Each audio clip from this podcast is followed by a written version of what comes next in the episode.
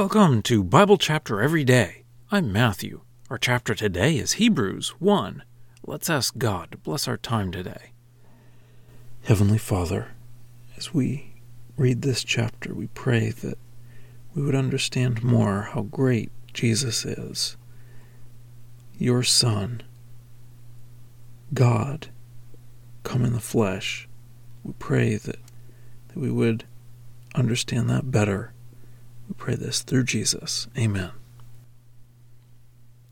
Hebrews 1 Although God spoke long ago in many parts and in many ways to the fathers by the prophets, in these last days he has spoken to us by a Son, whom he appointed heir of all things, through whom also he made the world, who is the radiance of his glory and the representation of his essence sustaining all things by the word of power.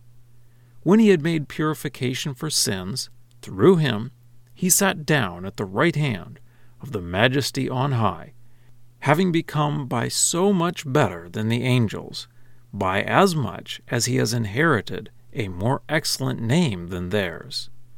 For to which of the angels did he ever say, You are my son, today I have begotten you? And again, I will be his father, and he will be my son. And again, when he brings the firstborn into the world, he says, And let all the angels of God worship him. And concerning the angels, he says, The one who makes his angels winds, and his servants a flame of fire.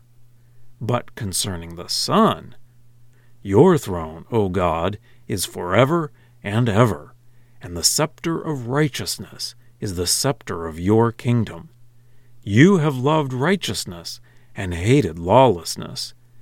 Because of this, God, your God, has anointed you with the olive oil of joy more than your companions.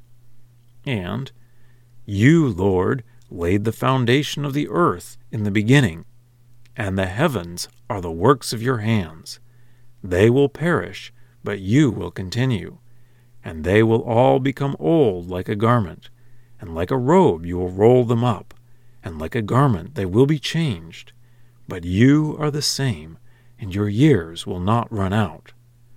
But to which of the angels has he ever said, Sit down at my right hand, until I make your enemies a footstool for your feet? Are they not all spirits, engaged in special service? Sent on assignment for the sake of those who are going to inherit salvation? Well, that's the reading. Let's dig in. We don't know who wrote the book of Hebrews. It doesn't start out with the typical from and to lines like most of the letters, so we just don't know. It actually sounds more like a sermon than a letter. If you were to associate a number with the book of Hebrews, it would probably be five. There are five warning sections in the book, and probably also five instruction sections, although the warnings appear in the middle of the instruction sections. Perhaps the number five is a reference to the five books of the law. Hebrews explains that Jesus is the fulfillment and is much greater than everything connected to the law. It seems to be targeted at Jews, but it is also a great help to all Christians to understand how Jesus fulfills the whole Old Testament. The sermon starts that God has spoken previously through the prophets, but now through his Son. He goes on to explain that the Son made the world, is the representation of his essence, and keeps everything going by his power. So he lets us know right away that he's going to be arguing that the Son is all we need. He says that the Son made purification for sins and then sat down at the right hand of God. So he's referring to the crucifixion and the resurrection and the ascension without using those words. Then he mentions that Jesus is much better than angels. This introduces his first argument. So, to prove that argument, he quotes several scriptures. In these scriptures, he is proving that Jesus is much better than the angels, but he goes beyond that. He says that the Son is God. Verse 8 But concerning the Son, Your throne, O God, is forever and ever, and the scepter of righteousness is the scepter of your kingdom.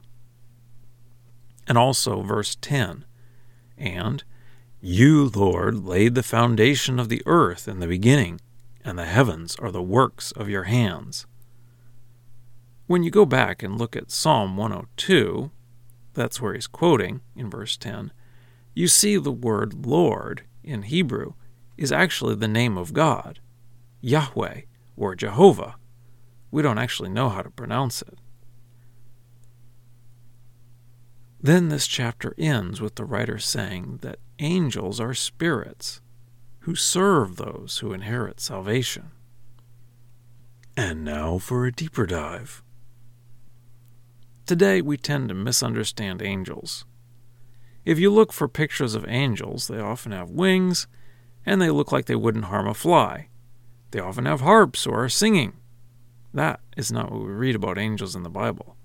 I cannot think of a passage about an angel having a harp or singing, or having wings. And angels in the Bible are scary. People who saw angels were usually scared, and angels killed many people. In the last plague on Egypt, the angel of death killed every firstborn in the land. And an angel killed 185,000 soldiers of the Assyrians with a plague in one night. In 2 Kings 19.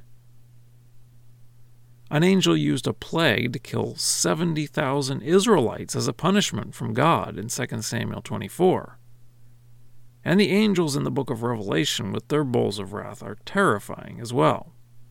So, next time you hear someone say a child is a little angel, you can think about that. So, when we understand a bit about how powerful angels are, that should help us understand what the original readers of Hebrews would think about angels. And the writer is saying that Jesus is much greater. He says that angels are just workers on a mission. The Son is God. He will get into some application of that in the next chapter. But for now, we should just be impressed with how great Jesus is. Scripture quotations are from the Lexham English Bible. Copyright 2012 Logos Bible Software. Lexham is a registered trademark of Logos Bible Software.